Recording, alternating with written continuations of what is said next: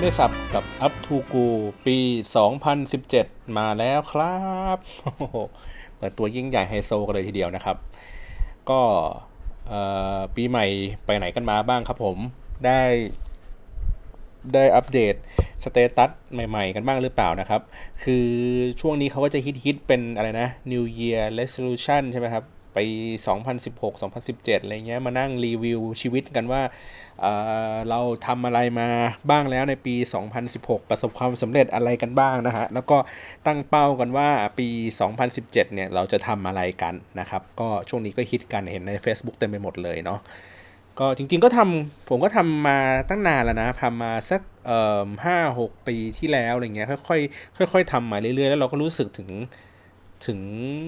ความก้าวหน้าในชีวิตเราอะพอเรามันมีเป้าหมายในแต่ละปีมากขึ้นแล้วว่า เออเราพยายามทำในสิ่งสิ่งนั้นให้ให้ให้ให้มันสำเร็จมากขึ้นนะครับ เหมือนเหมือนคิดว่า คือเมื่อก่อนจะชอบคิดว่าความสำเร็จอะมันจะต้องเป็นอะไรที่แบบคอนเซปต์แบบใหญ่ๆโตๆมีบ้านมีรถได้รับการเลื่อนตำแหน่งได้เงินเดือนอะไรเงี้ยพอเรารู้สึกว่ามันเป็นเป้าหมายที่มันดูใหญ่และไกลไกลตัวมากๆอะ่ะมันมันทำให้เราแบบไปถึงไอ้จุดจุดนั้นมันยากอะ่ะยากเกินไป ก็เลยคิดว่าเอองั้นเราทำเป็นเป้าหมายอะไรเล็ก ๆ น้อยๆแล้วกัน ค่อย ๆทำไปเรื่อย ๆ อะไรเงี้ยเพื่อที่จะแบบว่าในแต่ละปีเราจะได้รู้สึกว่าเฮ้ยไอสิ่งที่มันเราทำแล้วมันประสบความสำเร็จอะมันมีมากกว่าไอสิ่งที่เราทำแล้วไม่ประสบความสำเร็จอะพอปีหนึ่งเราทำแล้วประสบความสำเร็จมันสัก 60%จากสิ่งที่เราตั้งเป้าไว้ ปีหน้าเราก็เออมีกำลังใจว่าอยากจะทำไอ้พวกนี้ต่อไปต่อไปเรื่อยๆ แล้วมันก็เหมือนเป็นการวางแผน อนาคตให้กับชีวิตเราเพิ่มขึ้นเพิ่มขึ้นเรื่อยๆนะครับผมก็เลยมองว่าไอ้ตัวนี้มันไม่ได้เป็นเทรนด์ไม่ได้เป็นเทรนด์อะไรที่แบบว่าบ้าบอคอแตกอะไรอย่างเงี้ยนะแต่ว่ามันเป็นเรื่องที่ดีๆ ที่เราแบบเออน่าทำนะ ก็ในฐานะของคนที่เคยทำไอ้สิ่งนี้มาอยู่ตลอด ผมก็เลยคิดคิดว่านี่ก็ไม่ได้ไกลจากช่วงปีใหม่เท่าไหร่นะครับ ก็ยังทันนะยังยังยังทันที่จะพอคิดว่า เออ เราอยากจะทำอะไรใหม่ ๆ ในปีนี้นะครับ หรือว่าเป็นเรื่องเก่าๆก็ได้แหละ ที่เรารู้สึกว่าเออมันเป็นข้อบกพร่องหรือ เป็นปมอะไรบางอย่างที่เราอยากอยากจะแก้ไขมัน เช่นอาจจะแค่อยากไปเที่ยวต่างจังหวัดสักครั้งหนึ่งหรือว่าอยากจะซื้อของขวัญเป็นของขวัญให้พ่อให้แม่หรือหรืออะไรอย่างเงี้ยอะไรที่มันเป็นเรื่องเรื่องเล็กๆน้อยๆครับน่าน่าจะลองเขียนดูเนาะแล้วก็อาจจะแบบดียิ่งขึ้นไปอีกก็อาจจะแท็กเพื่อน หรือว่าคนที่เรารู้จักคนที่เรารู้สึกว่าเออเขาน่าจะเป็นส่วนหนึ่งในการทำให้เป้าหมายของเราเนี่ยมันประสบความสำเร็จได้เนาะโอเค ทีนี้ก็ จริงๆในปีนี้ถามว่าตัวของผมเองหรือว่าตัวของรายการพอดแคสต์มาเนี่ยเป้าหมายของในปี 2017 อยากจะทำอะไรเนาะก็จริงๆอยากจะหาคนมาคุยด้วยครับ เหมือนเหมือนเรารู้สึกว่าเราคุยคนเดียวแล้วมันมันใช้พลังในการสื่อสารในการเล่าเรื่องเยอะ เราก็รู้สึกว่ามันอาจจะมีแค่มุมมองของเราคนเดียว อาจจะไม่ได้ถูก ไปซะทั้งหมด หรือว่าไม่ได้กว้างอย่างที่คนฟังอาจจะอยากจะได้ยินนะครับ ก็เลยจะพยายามหาคนมาร่วมพูดคุยกันนะครับ ก็ตอนนี้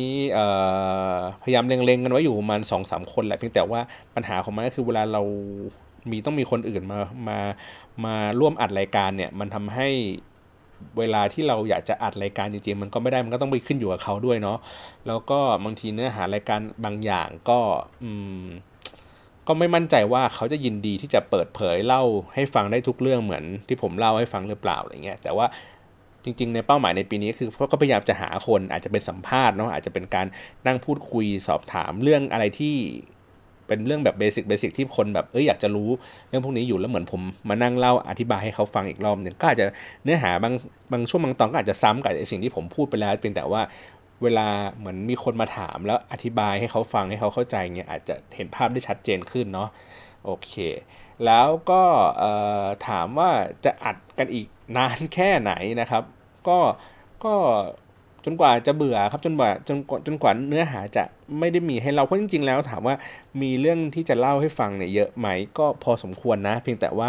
บางครั้งบางช่วงบางตอนเราก็รู้สึกว่าเออมันเป็นความลับของลูกค้าด้วยเป็นเทคนิค บางประการอะไรบางอย่างที่เราไม่สามารถที่จะเล่าได้ เพราะว่าเวลามันเล่าปุ๊บมันจะต้องเปิดเผยชื่อแบรนด์หรือสถานการณ์อะไรบางอย่างนะครับก็เลยรู้สึกว่ามันเป็นเรื่องที่ละเอียดอ่อนเพราะว่าผมก็จะคัดในเรื่องที่มันคิดว่าน่าจะเป็นประโยชน์ต่อคนที่ทำงานในด้านนี้แล้วกันมาเล่าให้ฟัง เท่าที่มันจะเป็นไปได้เนาะแล้วก็จะพยายามหาเนื้อหาใหม่ ๆ นะครับ เรื่องของ ไม่ใช่เรื่องเทรนแล้วล่ะ เรื่องของวิธีการทำงานววิธีการคิดกระบวนการต่างๆ ที่น่าสนใจของของโซเชียลมีเดียนะครับ โอเค ทีนี้ในปี 2017 เองเนี่ย ในในในส่วนของผมเองนะ ก็มันก็มีความท้าทายใหม่ ๆ เพิ่มมากขึ้นนะครับ อย่างแรกเลยก็คือว่าในในช่วงระยะเวลาของปี 2016 ผมต้องเท้าความอย่างนี้ก่อนแล้วกัน ในปี 2015 ในชีวิตผมผมรู้สึกว่า เรื่องของเรื่องที่มันเป็นเรื่องที่สำคัญนะครับของปี 2015 คือเรื่องของการทำ social media monitoring นะซึ่งในเวลานั้นอะถามว่าในตลาดเองอะมีมีมีการทำ social media monitoring เฟื่องฟูไหมผมว่ามันคือแค่ช่วงเริ่มต้นเฉยๆคือช่วงที่มันแบบเฟื่องฟูช่วงที่แบบเฮ้ยคนแบบเห็นคุณค่าของของมันจริงๆ มันก็คือ 2016อะแหละนะครับ แต่ว่าเอ่อแต่ว่าปี 2016สำหรับผมนะ มันเป็นเรื่องของการ ทำอุตสาหกรรมบันเทิงบนโซเชียลมีเดียนะครับก็อาจจะจะเกิดขึ้นจากความสำเร็จในในของ The Face เองที่มันเป็นเอฟเฟกทำให้ในปี 2016 เองอะในอุตสาหกรรมบันเทิงโดยเฉพาะรายการทีวีอะเขาก็พยายามที่จะใช้โซเชียลมีเดียในการช่วยโปรโมทมากขึ้นนะครับ ดังนั้นแล้วเนี่ยในปี 2016สำหรับผมนะ ก็คือเป็นเป็นเรื่องของการสื่อสารรายการโทรทัศน์บนโซเชียลมีเดียเป็นหลักเลยนะครับ ก็จะเป็นเรื่องที่แบบว่าแปลกใหม่เหมือนในปี 2015 ที่เรื่องของ social media monitoring เนี่ยเป็นเรื่องที่แบบว่าแปลกใหม่ของวงการนะครับมันก็จะทำให้ในปีนี้ 2017 เนี่ยก็จะมีคนที่เริ่มมาทำไอ้สิ่งใหม่ๆ พวกนี้ในปี 2016อะเยอะขึ้นนะครับทีนี้ผมถามว่าถ้าถามว่าปี 2017 ในในความรู้สึกผมว่ามันคือปีของอะไรในในในเทรนด์พวกนี้นะครับ ในความรู้สึกผมนะมันอาจจะเป็น เรื่องของการทำดิจิตอล PR ครับ คือมันจะเป็นเรื่องที่พลิกทุกสิ่งทุกอย่างจากจากเดิมที่ที่เคยทำกันมาหมดเลย จริง ๆ มันพอเห็นเขาแล้วนะในปีเอ่อในปี 2016 นะครับว่าเอ่อคนที่ได้รับผลกระทบของของเรื่องเรื่องนี้โทษทีของของเรื่องที่มีผลกระทบต่อโซเชียลมีเดียเองอะ่ะ เราจะเห็นว่าเขาจะมีผลตั้งแต่ สื่อเก่านะครับ ก็คือทีวีหนังสือพิมพ์นะฮะหรือว่าทางสื่อวิทยุอะไรต่างๆ เหล่านี้ที่มันเป็นสื่อเก่าๆเนี่ยเขาก็เริ่มรู้สึกสั่นคลอน แล้วก็เขาก็จะอ้างว่าโซเชียลมีเดียเองอะไปทำให้ให้พวกนี้เป็นส่วนหนึ่งที่ทำให้อุตสาหกรรมของสื่อเก่าค่อยๆ ลดบทบาท ความสำคัญมันลงไปเรื่อยๆนะครับทีเนี้ยในอุตสาหกรรมอีกส่วนหนึ่งก็คือเรื่องของ PR การประชาสัมพันธ์เนี่ยจริงๆ ได้รับผลกระทบไม่ต่างจากสื่อเก่าเลยนะ ก็คือว่า PR เองก็ประสบปัญหาในการประชาสัมพันธ์ Product หรือว่า Event อะไรต่างๆ มากขึ้นมากขึ้นเรื่อยๆ จนเขารู้สึกว่าเออมันน่าจะถึงถึงเขาเรียกไงทางตันแล้วครับของของการสื่อสารแบบ PR แบบเก่าๆ แต่ถามว่ามันยังใช้ได้ผลอยู่ไหม มันก็ยังใช้ได้ผลอยู่ แต่ว่าผลของการใช้งานเหล่านั้นอะมันมันด้อยประสิทธิภาพลงไปเรื่อยๆครับ เหมือนเขาอาจจะมียาแรงหนึ่งตัวว่า เฮ้ยถ้าใช้ PR นะ การที่ทำข่าวเช้าข่าวขึ้นหน้าหนึ่งไทยรัฐแบบเอาดาราหรืออะไรที่มันเป็นสูตรสำเร็จของการทำ PR ครับ ที่เคยใช้ได้ได้ผลนะ่ะปัจจุบันแล้วมันก็อาจจะไม่ได้ผลอย่างอย่างที่เขาเคยทำกันมานะครับ เพราะว่าผมถามว่าทำไมปี 2017นะสำหรับผมนะถึงคิดว่ามันเป็นเรื่องของดิจิทัล PR มันเป็นเรื่องสำคัญนะครับ เพราะว่าเออจริง ๆ มันมาตั้งแต่ช่วงปลาย ช่วงปลายปี 2016 แล้วล่ะ ว่าว่ามีลูกค้าเองอะครับ ต้องการต้องการการทำงานดิจิตอล PR มากขึ้น เพียงแต่ว่าเขาไม่ได้ใช้คำว่าให้เราทำ PR ให้อะเขาจะเรียกคำอีกคำหนึ่งเช่น buzz generation social buzz ทำไวรัลอะไรแบบนี้นะครับ ซึ่งซึ่งอย่างที่บอกว่าไอ้คำว่าไวรัลเนี่ยมันก็เราก็เคยได้ยินกันมาสักพักใหญ่ๆแล้วล่ะนะครับ แต่ว่ามันคือแค่เป็นส่วนหนึ่งของดิจิทัลพีอาร์ทั้งหมดนะครับ ทีนี้ความสำคัญของดิจิทัล PR ว่ามันแตกต่างยังไงกับ PR ปกตินะครับจริงๆเราต้องดูดูทีแรกก่อนนะว่าการทำ PR เนี่ยเขาเขาต้องการทำเพื่ออะไรนะฮะการทำคือคือผมออกตัวก่อนนะว่าผมไม่ได้ เชี่ยวชาญเรื่องของการทำประชาสัมพันธ์นะครับเพียงแต่ว่าผมอาจจะมีประสบการณ์ในการทำเรื่องพวกนี้มาบ้างนะฮะอย่างเช่นการทำ BR เนี่ยมันจะมีอยู่ถ้าผมจำไม่ผิดนะมันจะมีอยู่ประมาณสักสองสองอย่างนะครับที่ที่มีความสำคัญกับการทำกรรการทำ PR เนาะหนึ่งก็คือจำนวนผู้ฟังครับกลุ่มคนที่จะต้องรับรู้ในในในในสิ่งที่เขากำลังจะเล่าให้ฟังประชาสัมพันธ์ไปยังกลุ่มคนต่างๆ เหล่านี้นะครับ นี่ก็คือเป็นเป็น เป็นคนที่สำคัญ ก็คือว่าเขาอยากจะรู้ว่าเวลาเขาพูดไปปุ๊บแล้วมีคนฟังอะมากน้อยแค่ไหนไปไกลแค่ไหนมีไอบอลเห็นเท่าไหร่มีเกิดการรับรู้เกิดเรื่อง awareness มากเท่าไหร่ ก็คือการทำการทำ PR ก็คือเน้นส่วนใหญ่นะในเรื่องของ awareness เกิดการรับรู้นะครับ อีกอันนึงที่สำคัญไม่ได้ต่างจากอันแรกเลยคือไม่ได้ต่างจากผู้รับสารเลยคือตัวเนื้อเนื้อหาของการสื่อสารออกไปนะครับ ก็คือว่าเวลาเขาจะต้องการที่จะสื่อสารมันออกไปปุ๊บ มีโอเคมีกลุ่มคนฟังและเนื้อหาเหล่านั้นน่ยมันไปถึงคนฟังหรือเปล่า มันตรงเป้าไหมนะครับก็คือว่าในแมสเซจที่เขาต้องการที่จะสื่อมันออกไปอะคนฟังก็ถูกคนไหมแล้วไอ้คนฟังที่ถูกคนอะเขาได้ยินมันหรือเปล่านะครับเขาได้ยินแล้วเขามีปฏิกิริยาต่อมันอย่างไรนะครับ แล้วเขาสามารถที่จะไปทำอะไรอย่างอื่นต่อได้ไหมนะครับ นี่ก็คือเรื่องของ PR โดยปกติ ทีนี้ความ ความเขาเรียกไงผมเรียกว่าเป็นเมฆหมอกของ PR แล้วกันนะครับ ก็คือ 1. คือมันไม่สามารถที่จะวัดผู้ฟังที่ชัดเจนได้ ชัดเจนจริง ๆ ว่ามันมันคือใครมันตรงกลุ่มเป้าหมายหรือเปล่า อย่างเช่น สมมุติว่าผมต้องการทำ PR เอ่อเปิดตัวอะไรสักอย่างหนึ่งนะครับ แล้วก็จ้างทีวีมามาทำข่าว PR จ้างดารามานะฮะปัญหาของมันก็คือว่า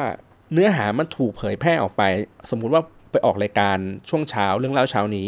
ฟึบว่ามีการเปิดตัวผลิตภัณฑ์ใหม่โดยพรีเซนเตอร์คนนี้มานะครับปุ๊บปุ๊บปุ๊บปุ๊บถูกไหมปัญหาของมันก็คือสารตัวนี้ที่มันออกไปหาผู้คนนะครับหนึ่งคือมันจะไปถึงกลุ่มคนที่เขาจะเป็นลูกค้าเราจริง ๆ หรือเปล่า มันก็ไม่ไม่มั่นใจถูกปะเพราะว่ามันเป็นระดับแมสครับก็คือว่ามันก็คนคือใช้ดาราเป็นตัวนำเขาก็ โอเค คนก็รู้จักกันกว้างๆเต็มไปหมดเลย แต่ว่าจำนวนคนที่จะเป็นลูกค้าเราอาจจะมีอยู่แค่ประมาณ10%หรือ 5%ของคนที่ได้รับเมสเซจเหล่านี้ก็ได้นะครับ ก็คืออาจจะสื่อสารไม่ไม่ตรงจุด 2 ก็คือเนื้อหาที่มันออกไปเนี่ย มันอาจจะไม่ได้พูดถึง core value หรือว่า key message สำคัญที่ที่แบรนด์ต้องการที่จะสื่อออกไป อย่างเช่น สมมติมันเป็นการขายของเนี่ยครับเขาก็ต้องการพูดถึงสรรพคุณ พูดถึงข้อดีของ product อะไรเงี้ยจุดขายต่างๆ มันอาจจะพูดไม่ได้ชัดเจนมากนักนะฮะการทำ PR มันก็อาจจะต้องผ่าน คนนั้นคนนี้ผ่านเงื่อนไขของตัวกลางอย่างเช่น พวกดาราหรือว่าสื่อ ที่เขาพยายามอาจจะตัดทอนบางสิ่งบางอย่างไม่ให้แบบว่าพูดขายของจนเกินไปอะไรทำนองนั้นนะครับดังนี้ดังนั้นแล้วเนี่ยปัญหาของมันก็คือว่าเมื่อเมื่อ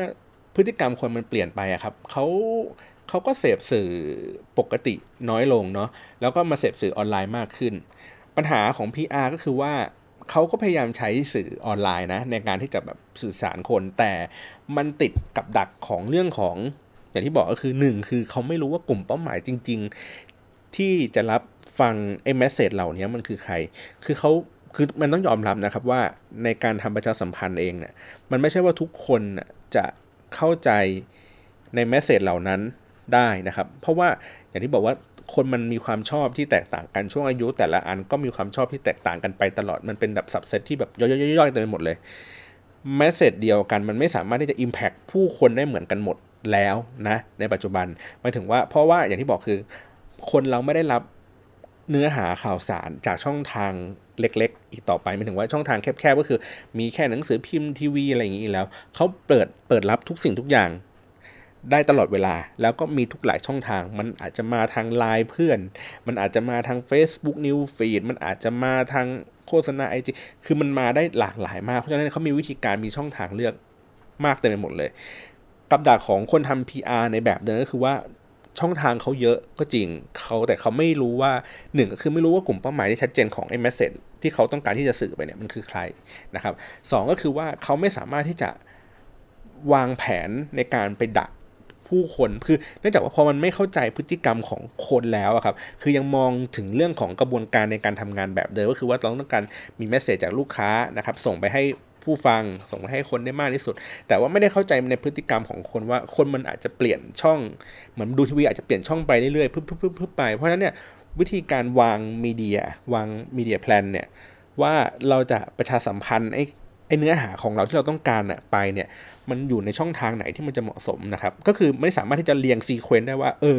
ในเวลานี้เขากำลังเปิดไอ้สิ่งสิ่งนี้อยู่นะ อีกสักพักหนึ่งเขาเปิดสิ่งนี้ เช่น ถ้าสมมติถ้าทำ PR ใช่ไหมฮะ ช่วงกลางวันเนี่ยมันอาจจะเป็นช่วงที่อาจจะไม่ได้เหมาะสมกับการทำ PR ถูกไหมคุณนัดผู้สื่อข่าวมาตอนแบบสมมติสัก บ่ายสองเงี้ยแล้วคุณมาพูดพูดบ่ายสองซึ่งถามว่าบ่ายสองเองอะ่ะมันอ่านหนังสือพิมพ์อาจจะแบบเอ้ยปิดเล่มกลางคืนมันอาจจะดีในการที่แบบว่าส่งข่าวทันนะครับ แต่ว่าบ่ายสองเองให้ให้คนมาพูดถึงตัว Product อะมันไม่มีใครฟัง เพราะว่าทุกคนทำงานกันอยู่ ทุกคนก็มาเปิด Facebook เปิดอะไรกันอีกทีนึงก็คือหลังเลิกงานช่วงค่ำเนาะ เนี่ยครับ คือเขาไม่เข้าใจ sequence ของของช่วงเวลาของคนนะฮะ มันก็เลยทำให้บางครั้งเราก็จะเห็นว่าเวลางานบล็อกเกอร์ต่างๆ เนี่ยเขาชวนชวนคนชวนคนนั้นคนนี้ไป PR แต่ว่ายังคิดกันแบบเดิมก็คือ ก็นัดกัน4ี่โมงห้าโมงเย็นอะไรอย่างเงี้ย ซึ่งไอ้คนที่เป็นบล็อกเกอร์ก็ทำงานกันอยู่ มันก็ไม่สามารถที่จะพูดได้ หรือว่าถ้าเกิดว่าอะโอเค งานเลี้ยงตอนค่ำช่วงมาสองทุ่ม มันก็เป็นช่วง prime time ที่ทุกคนแบบกำลังค้นหาเนื้อหา content อะไรต่างๆอยู่ อะไรแบบนี้มันก็จะเป็นข้อจำกัดของการทำ PR ในยุคดิจิตอลนะครับ ทีนี้ถามว่าอืมแล้วมันจะทำอย่างไรวางแผนอะไรยังไงอย่างที่บอกก็คือ มันควรจะต้องแบบรู้พฤติกรรมของคนเนาะว่าคนใช้งานอะไรกันมากน้อยแค่ไหนอย่างไรนะครับสองก็คือดูให้ความสำคัญกับตัวแมสเซจด้วย ก็คือว่าตัวเนื้อหาที่เราต้องการที่จะสื่อมันออกไปครับ มันควรที่จะต้องเขาเรียกไง ดัดแปลงทานฟอร์มมันให้มันเหมาะสมกับในแต่ละแพลตฟอร์ม ในแต่ละพฤติกรรมของคนที่ใช้งานในที่ต่างๆกัน เช่น คุณคุณก็รู้ว่าคนไทยมันไม่ได้อ่านเทคอะไรกันเยอะแยะถูกไหมฮะ เพราะฉะนั้นเนี่ยการทำแบบ press release เงี้ย แล้วส่งไปให้ให้พวกบล็อกเกอร์ให้อะไรต่างๆ ให้เขาโพสต์ มันไม่มีใครดูกันแล้ว ถูกปะมันก็คือว่า เออ สุดท้ายแล้วพวกเขาเขาก็ต้องไปยำยำไอ้เนื้อหาพวกเนี้ยให้มันเข้าปาก แต่ละคน เพราะฉะนั้นแล้วเนี่ยคนที่ทำดิจิตอล PR เองอาจจะต้องเข้าใจแม้กระทั่งว่าตัวคนที่จะเป็นตัวช่วยในการสื่อสารว่าเขามีวิธีการสื่อสารแบบไหน เขามีสไตล์ในการเขียนยังไงนะครับ การที่เราเข้าใจคนพวกนี้ปุ๊บ แล้วเราก็ต้องเป็นตัวกลางถูกปะกับแบรนด์ เราก็ต้องเป็นตัวกลางที่ดีว่าเฮ้ยแบรนด์ครับ คือไอ้คนคนนี้เขาเป็นคนพูดแบบปากหมานิดนึงนะครับ เพราะฉะนั้นแล้วเนี่ยเวลาเราเอา product ให้เขาให้เขาพูดถึงงานหรืออะไรแบบนี้นะครับ เราก็อาจจะแบบเฮ้ยลด เลเวลมานิดนึงว่าเฮ้ยไม่ต้องแบบไปมอนิเตอร์ดูว่าทุกอย่างต้องแบบสวยงามหรูอยู่ตลอดเวลานะครับ ก็ให้เขาพูดในความเป็นจริงของเขาได้มากขึ้นนะครับ ให้เขารู้สึกอิสระในการที่จะเล่าเรื่องพวกนี้ได้ หรืออาจจะเป็นตัวกลางก็คือว่าลูกค้าอยากจะได้ key message อะไรในการที่จะแบบให้คนคนนี้พูด หรือว่าประชาสัมพันธ์มันออกไปนะแล้วเราก็เป็นคนดัดแปลงใช้ Creative Thinking ก็ใส่เข้าไปหน่อยนึงว่าเฮ้ยโอเค งั้น คนที่เขาจะมาพูดให้เราเนี่ยอาจจะเป็นสื่อจะเป็นนักข่าวอะไรเงี้ยโอเคเขาน่าจะมี message เหล่านี้นะ สามารถที่จะช็อปได้เลยว่าเออโอเค ผมชอบสมมตินะผมเป็นบล็อกเกอร์นะครับได้รับโจทย์มาจากดิจิตอล PR นะฮะซึ่งไปรับมาจากแบรนด์อีกทีหนึ่งว่าให้สมมติให้โปรโมทคอมพิวเตอร์หนึ่งเครื่องอย่างเงี้ยคอมพิวเตอร์อาจจะมีข้อดีแบบอืมเช่น สมมตินะประหยัดพลังงาน แรงเล่นเกมดีอะไรแบบนี้นะแบบรับประกันนาน มันอาจจะมีข้อดีหลาย ๆ ข้อไงครับก็อาจจะวางวางไว้ แล้วก็ผมเป็นบล็อกเกอร์ ผมก็มีหน้าที่ที่จะเลือกว่าเฮ้ยผมชอบข้อดีอันนี้ว่ะแล้วผมเวลาผมพูดมันเข้าปากผมดี ผมก็สามารถที่จะเลือกไอ้ตัวนั้น แล้วก็มาพูดในประเด็นนั้นอย่างเดียวก็ได้ ไม่จำเป็นต้องสื่อสารครบทุกอย่างนะครับ เพราะว่าอย่างที่บอกคือเมื่อเมื่อมันใช้อินฟลูเอนเซอร์หรือว่าใช้คนเนี่ยช่วยนะครับเหมือนเหมือนการเหมือนนักข่าว เหมือนสมัยยุคที่คุณทำ ประชาสัมพันธ์ข่าวทำไมคุณต้องเชิญนักข่าวเศรษฐกิจ มามากกว่านักข่าวที่เป็นไลฟ์สไตล์ถ้าเกิดว่าคุณต้องการที่จะสื่อสารเรื่องของออการเติบโตของบริษัทถูกปะเพราะฉะนั้นเนี่ยคุณคุณก็ต้องเลือกคนที่มันถูกถูกถูกถูกถูกที่ถูกเวลาถูกต้องว่าเออโอเคเขาพูดไอ้สิ่งนี้แล้วมันมีพลังนะนะครับเพราะฉะนั้นแล้วเหมือนกันก็คือว่าไม่ใช่ว่าไอ้คนนี้มี follower เยอะๆ แล้วก็เอ้ยหยิบมาใช้นะครับมันก็ต้องเลือกผู้คนให้ถูก ถูกที่แล้วก็อย่างที่บอกก็คือว่าโอเคมี key message แล้วก็วางแผนในเรื่องของ timing ให้เหมาะสม เช่นเอ่อมันมีต้นสายปลายเหตุอะเช่นโอเค เราจะเปิดตัว Product อะไรขึ้นมาสักอย่างหนึ่งตัว เราต้องมีรู้ว่าที่มาที่แรกที่มันจะโผล่ขึ้นมาคือที่ตรงนี้นะ ที่ต่อมาคือที่ตรงนี้ตรงนี้ตรงนี้ตรงนี้ให้ดูเป็นรูปกันไม่ใช่ว่าทุกคนอะถือรูปที่แบบว่าไม่มีใครเคยเห็นมาก่อนแล้วโพสทุกคนโพสพร้อมกันตอนห้าโมงเย็นถูกไหมไอคนที่ติดตามดูเขาก็รู้สึกว่าอ้าว ไอ้ที่นี่เปิดใหม่ เปิดตัวใหม่แล้วมึงเอารูปมาจากไหนวะมึงเอาซอสพวกนี้มาจากไหนวะ มันไม่ได้เข้าถึง ไม่ใช่ทั่วทุกคนจะเข้าถึงไอ้สิ่งสิ่งนี้ได้พร้อมกันอะ่ะมันควรจะต้องมีแบบอะไรบางสิ่งบางอย่างที่แบบมีที่มาที่ไปที่ชัดเจนนะครับ แล้วก็เรื่องของอย่างที่บอกเรื่องของการวางแผนเลือกคนเนาะว่าเออคนนี้มีพลังเหมาะสมอะไรยังไง แล้วก็ที่สำคัญขาดไม่ได้เลยก็คือการคอยดูคอยเช็ค ดูกระแสผู้คนอยู่ตลอดเวลา คือมันมันเป็นข้อด้อยที่ผมเคยเจอกับพวกบริษัท PR ต่างๆ คือว่าเขาคิดที่จะทำมันออกไปอย่างเดียวแต่เขาไม่คิดที่จะวัดผล ไม่คิดที่จะ เเช็คว่าไอ้สิ่งสิ่งนั้นไปอะมันออกไปได้ไกลแค่ไหน แล้วมันมีประสิทธิภาพมากแค่ไหน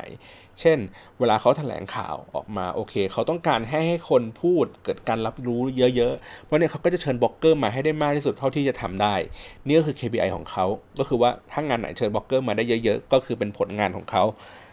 นะครับ แต่ว่าถามว่ามันได้ถึงปลายทางมาถึงคนฟังมากแค่ไหน อันนี้เขาอาจจะไม่ได้วัด แล้วสุดท้ายแล้วการเทิร์นเป็น ROI คือการ turn ออกมาว่า โอเค มีบล็อกเกอร์ไปไปไปไปที่งานถูกไหมฮะ พูดคอนวินให้กับคนคนอ่านคนที่เป็น follower แล้วคน follower สุดท้ายเนี่ย ก็ตามไปซื้อของอย่างที่อินฟลูเอนเซอร์เขาพูดหรือเขาชี้แจง สุดท้ายแล้วมันเช็คปลายทางแบบนี้ครบลูปแบบเนี้ยก็ไม่ได้ถูกไหมก็คืออาจจะไม่ได้ อาจจะมีวิธีการเช็คแหละ แต่ถามว่าเขาให้ความสำคัญถึงระดับนั้นไหมก็คงไม่ได้ให้ความสำคัญถึงแค่นั้น อย่างที่บอกก็คือ PR เขาจะคิดแค่ว่า เอ้ย โอเค ประชาสัมพันธ์มันออกไป ให้ได้ไกลที่สุด ให้ได้มีคนเห็นมากที่สุด เขาก็ถือว่าประสบความสำเร็จของเขาแล้ว ซึ่งมันไม่เพียงพอสำหรับการทำดิจิทัล PR ในยุคนี้นะ นะครับ โอเค ทีนี้ผมว่ามันก็เลยกลายเป็นเรื่องที่ยากในในในในฐานะของ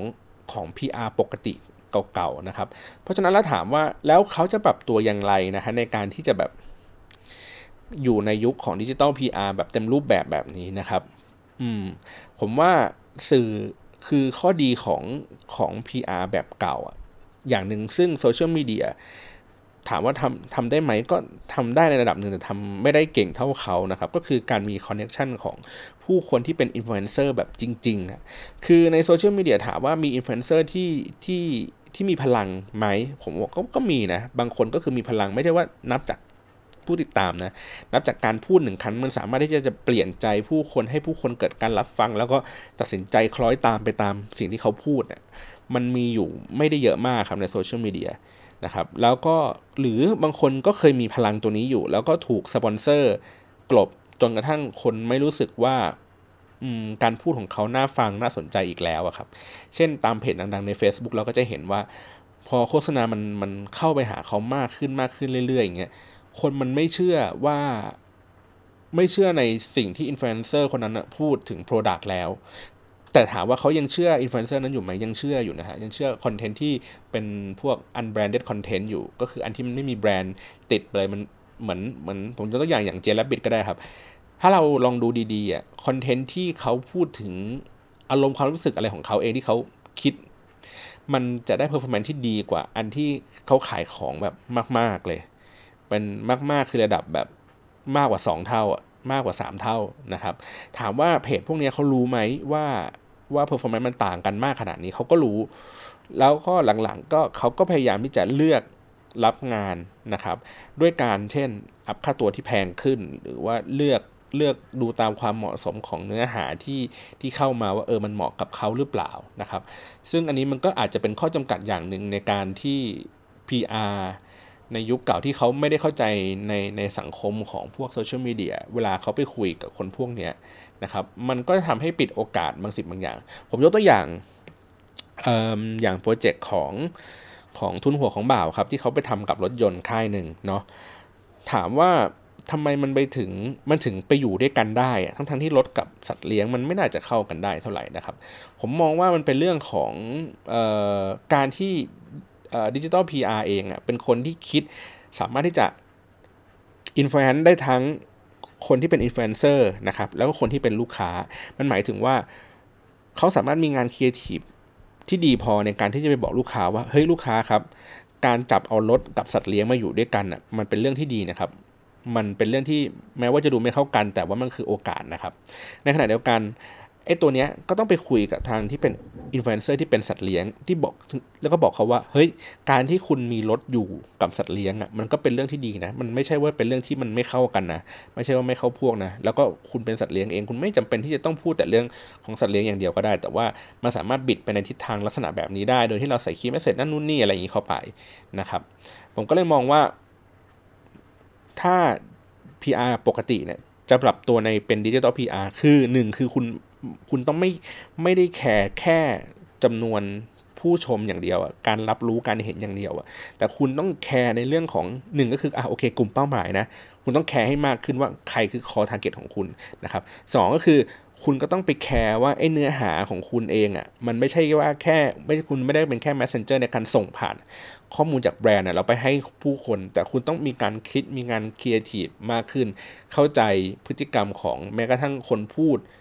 แทนคุณเนี่ยแล้วก็คนที่เป็นผู้ฟังนะครับว่าเขาต้องการที่อยากจะฟังอะไรนะครับสามคือคอยเช็คบรรยากาศรอบๆตัวอยู่ตลอดเวลาว่าเออช่วงไหนน่าพูดช่วงไหนมัน พูดแล้วดีหรือว่าจับกระแสอะไรใดๆสามารถที่จะมาเล่นเรื่องพวกนี้ได้นะครับ อืมแล้วก็สี่ต้องเป็นคนแอคทีฟอะครับ คืออย่างที่บอกว่า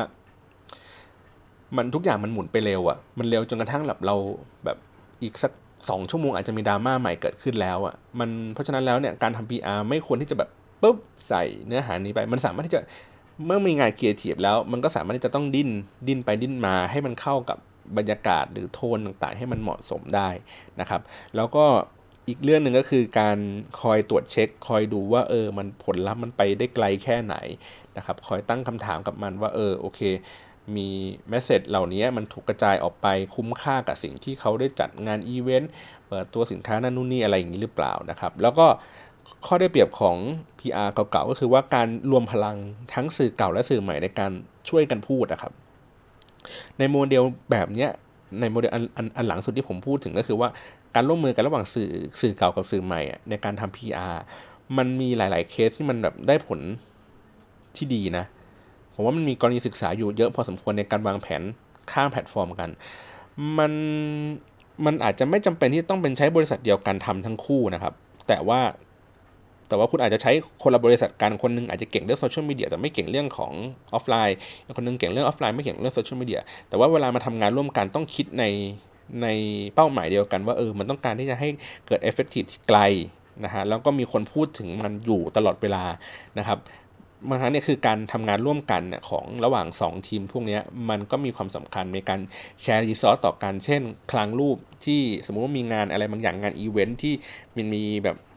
ดาวลงดารามาตลอดเวลานะครับ ก็ต้องมีการแชร์รูปกันไม่ใช่ว่าคุณส่งตากล้องไป 2 คนตากล้อง PR แบบส่งรูปในหนังสือพิมพ์ magazine อีกอันนึงลงโซเชียลมีเดียนะครับมันไม่ใช่ก็คือมันก็ต้องคุมคุณภาพมันด้วยถูกปะแล้วมันไม่จำเป็นที่จะต้องส่งช่างภาพไป 2 คนอะเพื่อส่งงานออกไป 2 ทาง2 direction ไม่ใช่ คุณใช้ช่างภาพแค่คนเดียวก็ได้ อีกคนหนึ่งเป็นช่างวิดีโอก็ได้ถูกไปครับ ก็คือว่าช่างภาพนี่ก็คือใช้ซอสเดียวกัน รวมทุกอย่างมา ทั้งออฟไลน์ ทั้งออนไลน์ สามารถใช้รูปไอ้คลังรูปอันนี้ได้นะครับอย่างรวดเร็ว แล้วก็ช่างอีกคนนึงอาจจะไม่จำเป็นต้องเป็นช่างภาพคนที่ 2 ก็ได้ อาจจะเป็นช่างวิดีโอแทน เพื่อที่จะส่งข่าวไอ้ตัวเนี้ย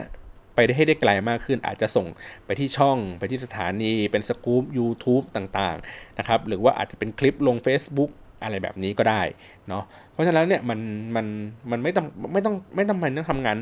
ซ้ำซ้อนกันนะครับ สามารถที่จะร่วมมือกันแล้วก็แชร์รีซอสไอ้พวกนี้ได้ แล้วก็อย่างที่บอกก็คือว่าประสานมือกันอะจับมือกันโอเค เดี๋ยวหนังสือพิมพ์ พูดก่อน หรือหนังสือพิมพ์พูดหลัง ให้โซเชียลมีเดียเล่นประเด็นนี้ไปก่อน พอเล่นประเด็นนี้จนดังดังมากๆ แล้วหนังสือพิมพ์ถึงค่อยหยิบประเด็นนี้เอามาเล่นต่อ หรือว่าหนังสือพิมพ์อะจั่วหัวไปก่อนเลย ว่าเออเป็นเรื่องนี้แล้วคนในโซเชียลเขาหยิบประเด็นนี้ว่าเฮ้ยสื่อใหญ่เขาดราม่าเรามาขยี้ประเด็นนี้ต่อไหมนะครับมันก็คือการวางแผนในภาพที่ใหญ่ขึ้นเนาะไม่ได้มองว่าพวกเขาพวกเราอะไม่ได้มองว่าเฮ้ยออนไลน์ไม่ไม่นั่นหรอก ออฟไลน์กูเจ๋งกว่า หรือออนไลน์กูเจ๋งแล้วออฟไลน์มึงแก่แล้วอะไรแบบนี้นะครับ ก็ต้องทำงานร่วมกันเนาะโอเค ก็สรุปอีกทีหนึ่งนะครับ ว่าในปี 2017 เนี่ยก็ในความรู้สึกผมนะเอ่อผมว่ามันคือคงเป็นปีของการเปลี่ยนแปลงในวงการ PR นะครับ เปลี่ยนแปลงในเรื่องของการทำดิจิตอล PR อย่างอย่างหน้ามือเป็นหลังมือเลยแหละนะฮะแล้วมันก็จะทำให้เราเห็นว่า การทำงาน PR แบบเดิมๆเนี่ยมันก็มีความยากขึ้นเรื่อยๆนะครับ แล้วก็การทำโซเชียลมีเดียของ PR เองก็มีความท้าทายมากขึ้น มีมีอุปสรรค มีความยากลำบากมากขึ้นนะครับ ตามการเวลาของตามตามตลาดอะที่ที่ที่จะเข้ามานะครับ แล้วคาดว่านะครับในปี 2017 เราคงได้เห็น การนำเสนอการประชาสัมพันธ์ในรูปแบบต่างๆ เยอะมากอาจจะมีคลิปไวรัลหรือมีกระแสอะไรบางอย่างที่ที่น่าสนุกและน่าสนใจในในตลอดทั้งปีนะครับ ก็ก็หวังว่าน่าจะเป็นอย่างนั้นเนาะแล้วก็ส่วนเรื่องเทรนด์อื่นๆ ในในในในปี 2015 ที่บอกว่าที่ผมบอกว่าเรื่องของ Social Media Monitoring นะครับก็ยังมีความสำคัญในปี 2017 อยู่ ก็คือหลาย ๆ แบรนด์ก็จะเริ่มที่จะเข้ามาแล้วก็มาวิเคราะห์ไอ้เรื่องพวกนี้มากขึ้นเพราะอย่างที่บอกคือการวิเคราะห์พฤติกรรมผู้คน การที่ดูว่าผู้คนกำลังทำอะไรอยู่ยังพูดอะไรกันอยู่เนี่ยก็ยังเป็นเรื่องที่สำคัญอยู่เขาก็ยังให้ความเข้มข้นอันนั้นอยู่นะครับ เรื่องของการความเปลี่ยนแปลงในอุตสาหกรรมบันเทิงนะครับในปี 2016 เอง 2017 ก็จะเริ่มมีบทบาทที่ชัดเจนมากขึ้นนะครับหมายถึงว่าชัดเจนมากขึ้นก็คือ เริ่มที่จะผลัก ผลักเรื่องของเรตติ้งให้ออกจากไกลจากตัวมากขึ้น ก็คือไม่ไม่ได้มาผูกลังตัวเขาไว้ตลอดเวลา ใช้ตัวอื่นในการดูว่ารายการนี้ประสบความสำเร็จมากขึ้นอย่างไรเนี่ยโดยโดยโดยโดยใช้โซเชียลมีเดียเพิ่มมากขึ้นนะครับ ใน EP ต่อ ๆ ไปเดี๋ยวผมจะมาเล่าให้ฟังนะครับว่าว่าในรอบปีที่ผ่านมา 2016 ที่ผ่านมาเรามี learning อะไรเกี่ยวกับ อุตสาหกรรมทีวีมากขึ้นนะครับ น่าจะเป็นตอนหน้าแหละ เพราะว่าผมกำลังรวบรวมข้อมูลทำวิทยานิพนธ์เรื่องเรื่องพวกนี้อยู่ แล้วก็เห็นตัวเลขบางตัวที่น่าสนใจผมเคยทวิตไปแล้วล่ะนะครับ ว่ารายการไหนมีคนใช้งานพูดถึงอะไรมากน้อยแค่ไหนพอผมสืบเช็คไปเรื่อยๆเรื่อยๆเรื่อยๆค้นพบว่าไอ้สิ่งที่ผมทวิตไปอันนั้นอะ่ะมันก็ไม่ได้ถูกต้องร้อยเปอร์เซ็นต์มันมีมันเป็นแค่แบบยอดภูเขาน้ำแข็งนะครับแล้วมีไอ้ข้างใต้อีกเยอะมากเลยเนาะเดี๋ยวไว้ EP หน้าเดี๋ยวผมมาเล่าให้ฟังอีกทีหนึ่งวันนี้ขอบคุณสำหรับการรับฟังมากเลยนะครับ เป็น EP แรกในปี 2017 ก็ขอให้ทุกคนมีความสุขนะฮะ แล้วก็ใช้ชีวิตอย่างปลอดภัยไร้ไร้อุบัติเหตุจากรถตู้นะครับ แล้วก็ถ้าเป็นไปได้ผมจะหาคนมาร่วมพูดคุยกันด้วยอีกทีหนึ่งวันนี้ขอบคุณสำหรับการรับฟังมากครับ สวัสดีครับ